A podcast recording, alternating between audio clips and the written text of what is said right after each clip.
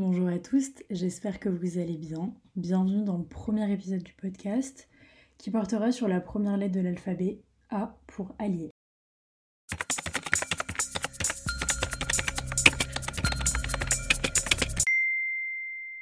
Donc dans son sens général, un allié, c'est un terme qu'on utilise régulièrement. C'est une personne qui aide, qui soutient et qui accompagne.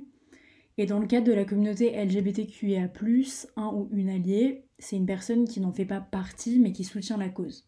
Donc ce serait par exemple le cas d'une personne hétérosexuelle et ou cisgenre.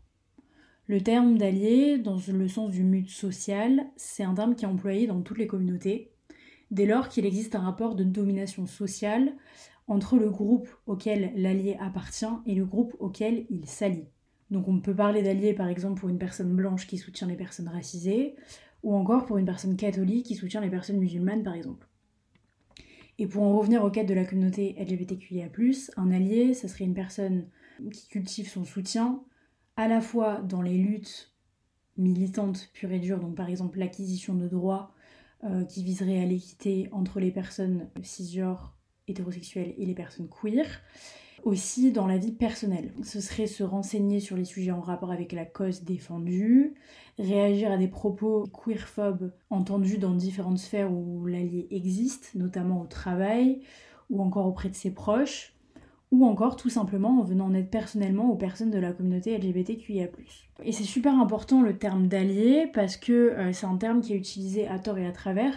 Un allié, c'est une personne qui se positionne, c'est une personne qui s'informe, c'est pas quelqu'un qui simplement tolère l'existence de l'autre. C'est quelqu'un qui apporte vraiment un soutien et qui, euh, qui n'est pas juste indifférent. C'est quelqu'un qui vraiment s'engage auprès de l'autre. Quand on fait partie d'une minorité, on y est souvent associé, mais on y est parfois limité. Euh, je parle pas justement que de la communauté LGBTQIA, mais n'importe quelle euh, communauté. À partir du moment où on fait partie d'une minorité, on est catégorisé, parfois stéréotypé, et on existe souvent auprès de l'autre qu'à travers cette facette de notre personnalité. Souvent, on devient le porte-parole de notre communauté tout entière, et on a souvent pour mission d'éduquer tout le monde. Sauf que c'est juste épuisant de sans cesse devoir répondre à des tas de questions et de continuellement se justifier.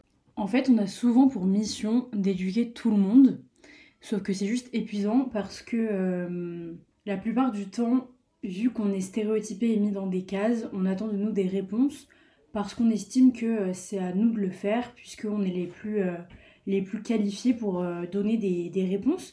Et c'est vrai, c'est d'ailleurs pour ça que je fais ce podcast, parce que j'ai envie que si c'est votre cas, si vous êtes un allié, si vous êtes une personne hétérosexuelle, une personne cisgenre, et que vous cherchez des réponses par rapport à des termes et concepts qui sont liés à la communauté LGBTQIA, je suis contente que vous soyez là parce que je suis un, membre de la communauté LGBTQIA+, et c'est à moi, à mon avis, de vous apprendre euh, parce que la plupart du temps, les termes et concepts utilisés dans les médias sont utilisés à mauvais escient, sont pas utilisés du tout correctement, ou du moins sont pas expliqués. Donc en fait, on vous lâche des termes et ensuite on laisse des personnes pas du tout concernées euh, se les approprier, en discuter sans jamais vraiment comprendre d'où ils viennent et pourquoi ils existent.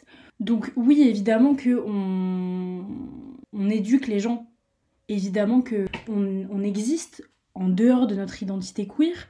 On est là parfois pour passer des bons moments, pour juste euh, euh, passer une bonne soirée, profiter des gens euh, qu'on aime.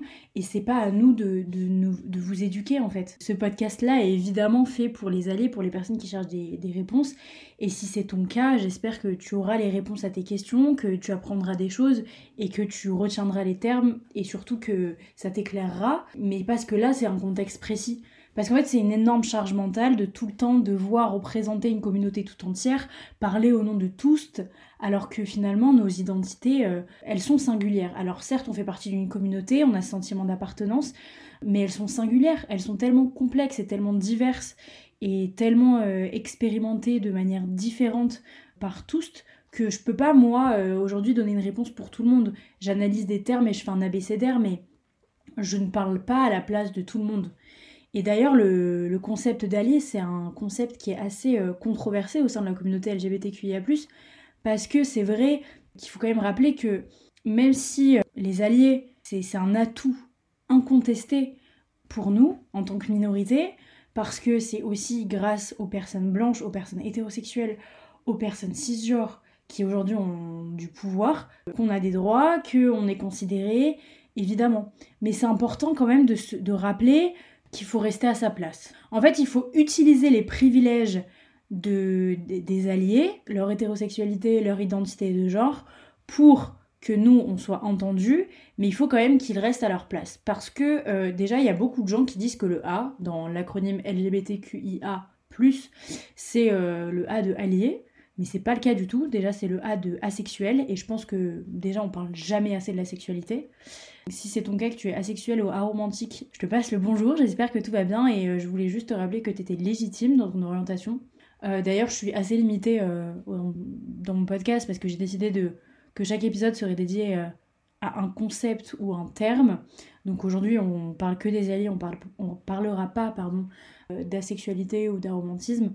Mais j'espère que j'aurai l'occasion d'en reparler prochainement. Mais oui, c'est quand même important de rappeler que ce A ne leur est pas destiné. Que le A, c'est pas le A de allié. Euh, qu'il n'y a pas de place dans l'acronyme et dans la communauté pour les alliés. Ils ont une place dans nos vies.